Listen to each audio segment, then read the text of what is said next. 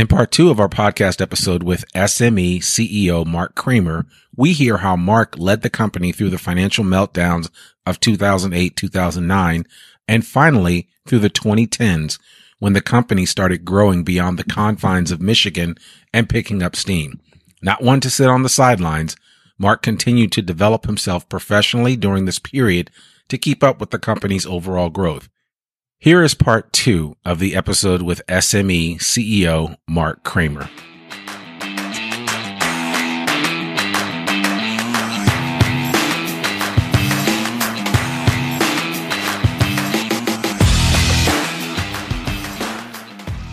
And I think you guys have done a good job of of expanding and not, you know, you know, as they say, there's an expression, not hanging too far out over your skis, if you will. I think you've kind of taken that slow and methodical growth and, and, you know, kind of took advantage of opportunities that presented themselves that made sense, right? And you weren't just trying to grow for the sake of growing. Yeah, I think that's a good way to put it because I, you know, we have those discussions when we talk about planning and growth. And to me, growth is always an outcome, right? If you do the right things for the right people and you treat your people well, growth should happen, right? People, our clients should want more of the services we provide. And that's what's happened over the years rather than, you know, targeting and say we want to grow and be, you know, all over the country or we want to, you know, grow to a certain size. We really try to focus on what are the things that we're doing and what are the things that we can do right that will create our growth. And so, you know, taking care of our people, training and developing them, trying to, you know, help them become leaders. You know, that's what helps the growth. We have a a program that we started back in the 2000s called Build a Practice, or we call it BAP here. And it was really how do we transfer the learnings and knowledge of our younger staff or our senior staff who have learned how to build their own practice and the tricks they used and what they learned. And, and we've tried to pass that on to our younger staff. And, you know, that early on, it was a struggle. We did it, you know, out of necessity because we were like, Hey, you know, the economy is tough here in Michigan. We got to figure out how to get more projects. And, you know, 10, 15 years later, it's amazing the difference in terms of the program and the reception of it. And, you know, watching some of those people really blossom after that program and, and it created a lot of the opportunities and growth. And it really, you know, it's sort of that the message we talked about was, Hey, you know, if you learn how to build relationships and solve people's problems, they'll want to come back for more. You know, similar back to like what my dad was doing early on. So we're trying to figure out what's that magic sauce and teaching, you know, engineers and technical people who don't want to be salespeople, right? That's the last thing they want to do. But how do you teach them how to just do it in a way that's comfortable for them and build those relationships and go out looking for problems to solve? And, you know, if you do that, you can be successful. And and we also talk about them controlling their own destiny and that if they create and build those relationships, then they can do the kind of work they want to do as opposed to being in a situation where they have to do work that's handed to them, right? Um, it gives them a lot more ownership in the process. Well, yeah, and I, I, I guess I was going to say you could call it the Kenneth Kramer method, right? But, uh, but I mean, also eh, when you think about it, you guys are really creating fertile ground for intrapreneurs to exist at SME, right? And and so a lot of times we we talk about people being entrepreneurial, but you're creating an opportunity for individuals within the confines of an organization to have an entrepreneurial mindset and to maybe flex some of the things that they know and to try some things that, you know, in, in a lot of environments that you don't, you find in d- design firms, they don't allow that type of flexibility. And it sounds like you allow that at SME and give people a chance to try some new things. Yeah, I love your word, intrapreneur. I think that's, you know, that's a great thing and, you know, really trying to encourage and, you know, help people learn how they can have an impact and how they can build those relationships. And, and, uh, you know, we live in an interesting world because we do a lot of smaller projects and, and have a lot, we do a small piece on so many projects and so having those relationships and having that ability to help is important. And it's really hard for one person to run around and get all that work the way we do it. And so we really need everybody finding those opportunities. And when you look at our cost of sales and you look at our close rate on proposals, it's been very effective. Like people are surprised when they hear how well we do with, you know, our proposal, you know, for the last, I don't know how many years, our proposal hit rate is like 80%. And when people hear that, they look at us cross-eyed and it's like, well, we only write proposals that we know that we can, that we can win, right? But that's also because our people are able to create enough opportunities that we stay busy, right? So I, I do agree.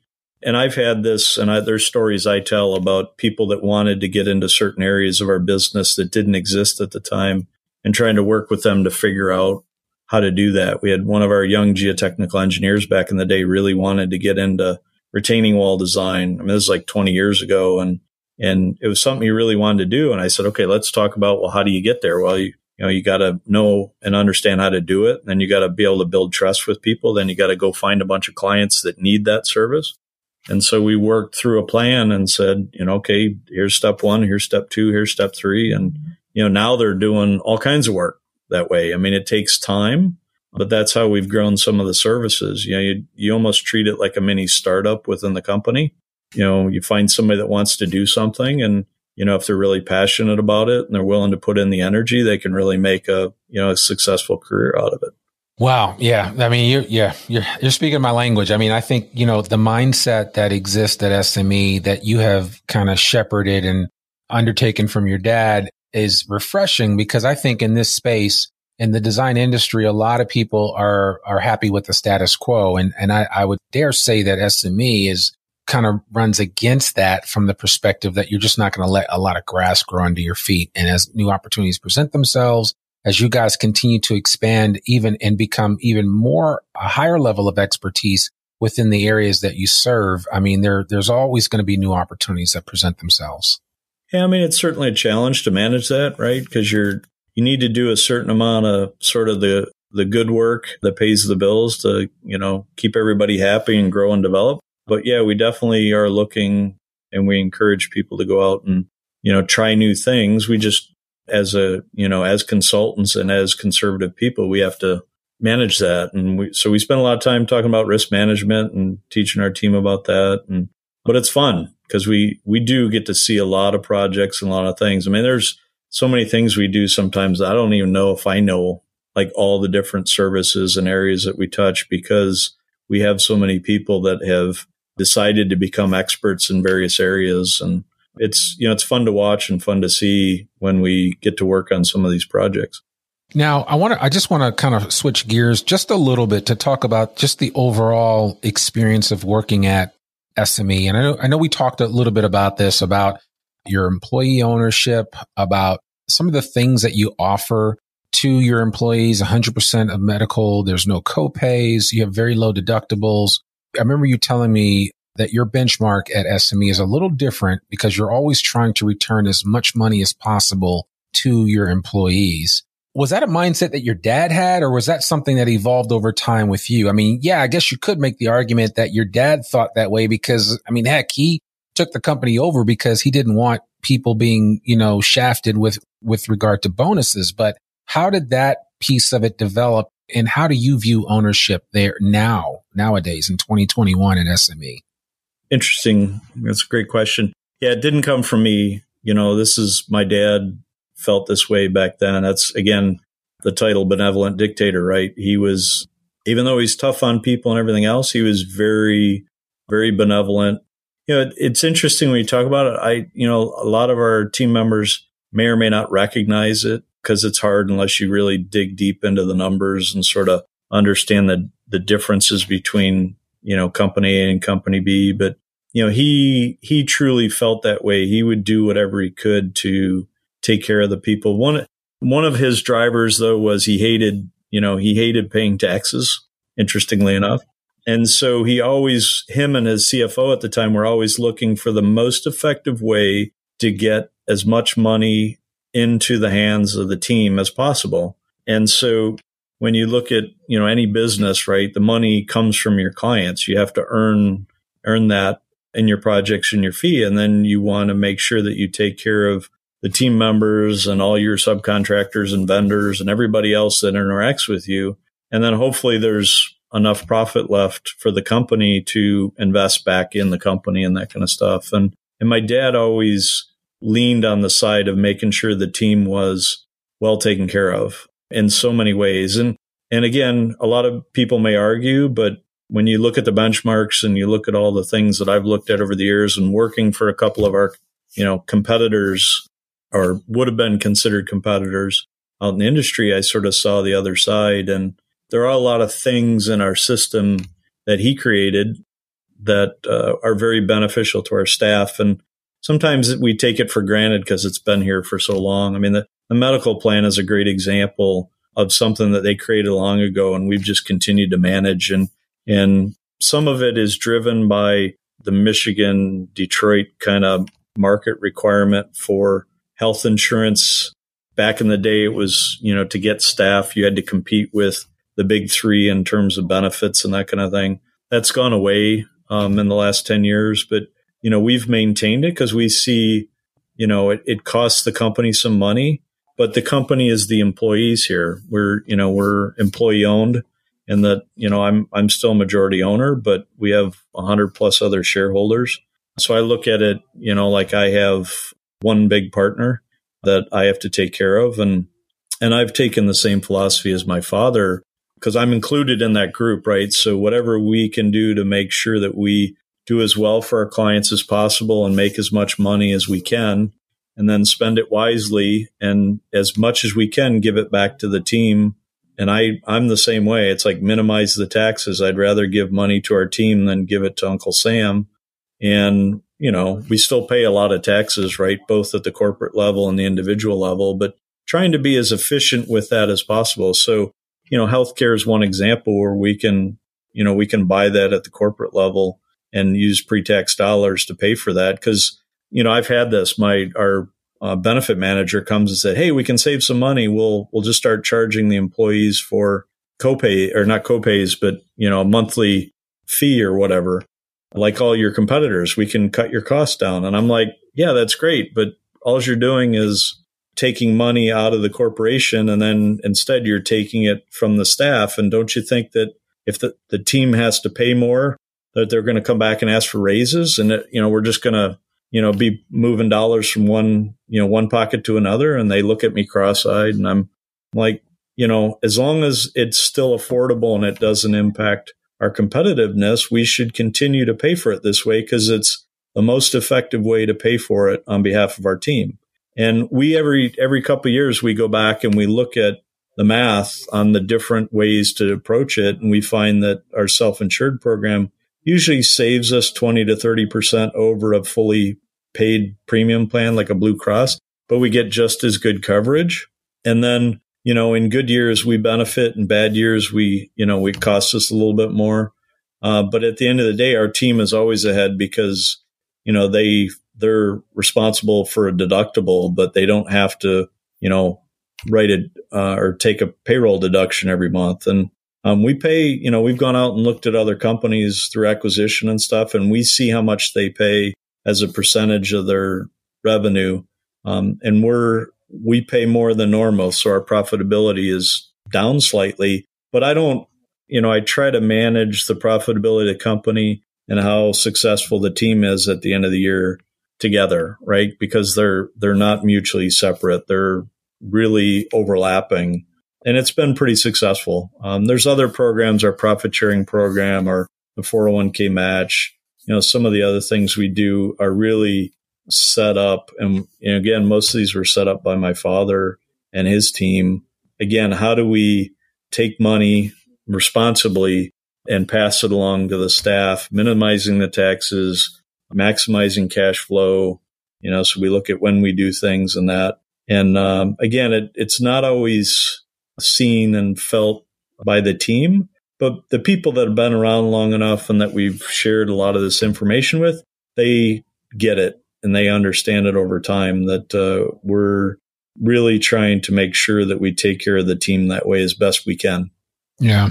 No, I mean, I certainly I applaud you guys for taking that approach. And I think, you know, outside of finances, healthcare is like one of the biggest concerns or worries that the average American has. So if you can take that onus off of your employees by, you know, kind of doing what you need to do in that area, I think it it can ultimately pay off dividends, especially from a recruitment and retention standpoint. So I want to encourage you to continue in that vein because we see too many firms that like to cut corners when sometimes even when the going gets tough and and that's the last area that you I think you should cut corners is especially as uh, in benefits for your employees because they're the ones that feel it the fir- they feel it right away and um, so I certainly want to encourage you to continue doing what you're doing because it's obviously working. I want to end with this because we talked about this a little bit in our last conversation. I asked you because you're not into growth for growth's sake, but you said that growth should come from the demand from our clients. And because I had asked you at the time, you know, where do you see SME in the next five or 10 years and how, how large of a firm can you be? And that was your response to me. How do you feel about growth, the growth of SME and, and the trajectory that you feel like your firm is going to experience in the next five to 10 years?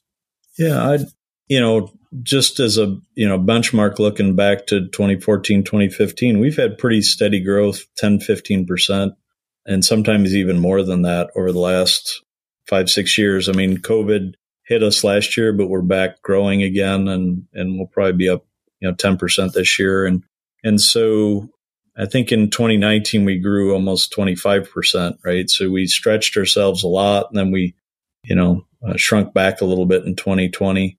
But it's, I think looking out at the world and understanding the demands with the infrastructure spending that's coming and and the way the economy is going and all the money that's been put into the system and and that you know provided we don't have another black swan event i don't see why we can't continue to grow at that 10 15% rate pretty steadily. And there may be years that we grow a little more there may be re- years we grow a little bit less but you know if you take that trajectory right that's you know you're going to double in you know 5 6 years. And so you know, of course, as you get bigger, growing at that rate is harder and harder, but you also have the people and the infrastructure to do it. So I think we'll continue on that pace, you know, provided, you know, we don't run into a brick wall with something. But, uh, and I, if we're not, you know, then we got to self reflect on are we doing the right things and are we, you know, do we have the right strategy? Do we have the right people? Because I just like, I look out 20 and 30 years and say we're in a area in a industry that just is going to have so much demand on our needs. And we have a shrinking supply of people able to deliver. So, you know, from that standpoint, there should always be the opportunity to grow if you're doing the right things with the right people. Yeah. And I know, I know the last time we spoke, you also brought up the fact that you felt like uh, that the the pandemic actually brought about some unique opportunities, specifically the fact that you said your CFO had a chance to improve all of their processes, that you guys were building out your university in terms of training your employees in a lot of different areas, including your leadership training. Is there anything else that the pandemic has done for SME that maybe wouldn't be as obvious to, to the average person looking at the company? Interesting. Yeah, I think there's a few things that uh, we learned and experienced during that time. And we just finished two or three days of business planning last week. We had a couple days with the uh, the group leaders and regional office managers doing business planning, and then we had a strategic planning event on the last day, doing our annual reset for our plan. And I think what I saw was one, uh, we got much more disciplined on our regular communication with the team, instituting town halls. Uh, we have a weekly huddle uh, with the leadership team talking about, and we, it's amazing. We do this meeting in, you know, 10, 15 minutes and we cover a lot of ground. Things that we thought about doing before that, you know, the pandemic sort of forced us to, but during that time we got really good at it. And so I think we've really improved our communication out to the team and the speed at which we do it and also how well we do it. We also, I think, developed a great approach to sort of what I'll call crisis management. You know, change things happening every day. If you remember back early on in the pandemic, you know, it seemed like every other day something was coming. We had a, you know, the government coming in, you know, our governor here coming and saying, Hey, we're going to shut down construction. And we're like, what do you do? And then the next day, something else. And the next day, and then a client would come. And, and so at the time it seemed like overwhelming, but through that process, we learned how to like get a team together, like have a plan, meet every day or every three days or every fight or whatever you needed to do, attack the problem and then get that communication back out. So we really learned how to deal with that. And I thought that was great. Um, we also saw, I think we learned a lot about ourselves. Um, we saw a number of our clients and competitors and people around us really struggle. You know, a lot of people brought in personal feedback on, you know, people sharing with them the trials and tribulations they were having with their at their companies. And and we you know that I think made our team feel good that we were handling it well. And so it really I guess it you know it showed that uh, we were able to get through something very difficult and handle it fairly well. And I and I almost likened it and I've shared this story with a lot of the team because they asked me, and I've had some competitors and, and friends, you know, say, how come you were calm through this whole thing? Right. And I always reflect back and say, well, my experience from my first 10 years when I was dealing with all this stuff gave me a different perspective on how wound up I should get about something and what's important and how we should handle it. And so, you know, I, I think it really, it really helped to, I hate to ever go through that experience again, but sometimes difficult periods really bring out the character in people and really show you the value and the importance of the team and the people. And I think that's something that happened during this period. You know, we, we had our tough times and we had our challenges, but I think getting through it and getting through how we got through it, um, the team really grew together and, and experienced a lot. So I hate, like, don't ever quote me. I don't ever want to go through that again, but it was really a good bonding experience and a good team building experience to go through now that we're almost through it, I think. And we did, as you shared, you know, we took the opportunity to really work on and improving a lot of things, you know, how, figuring out, you know, how to do the daily check-ins and, and do it with technology and how to, you know, how to deal with people coming into the office and a lot of different people helped and came in and figured out how to solve all these problems that were hitting us on a regular basis. And it was great to see. Yeah. Well, no, I, I certainly applaud what you guys were able to do and accomplish. And it wasn't easy, but you kind of stuck to the playbook and, um, you know, for better or for worse, you guys have worked it out and, and in the process developed some new opportunities, both for the leadership and for the overall employees at SME that I think are going to benefit you guys for years to come. This is how I'm going to close this out, Mark, because you've been kind enough to give me almost an hour of your time. I want you to think of three words that you would describe both for your employees. Give me one word for your employees, one word for your clients, and one word for that young engineer that's thinking about coming and joining SME. And I know that's a little difficult, but but what would be one word, overarching word that when it, when you think of your employees, what's the one word that you think about? The first word that comes to my mind is opportunity. Okay. All right, opportunity. What about for your clients? Partners. Partners. Okay, that's you know, cool. I love be, that. How to how to be a part how to be a good partner. Yeah. Right. Yeah, that's true. I mean, you got to saddle up to the client, make sure they feel like uh, you're you're going to be along with them for the ride, and not just for a portion of it until that check clears. Yeah, I want I want them to treat me like a partner and have high expectations, and and we should do the same, right? Absolutely, absolutely. I love that. So, opportunity, partner, and then finally, for that young engineer looking at considering get just about to get out of school, maybe they went to University of Detroit or U of M or you picked their, your favorite school of choice. They, they're thinking about coming to SME. What's, what's one word that you would, you would give them to think about if they were going to consider joining your firm? Make it tough with one word, right? It is. It is.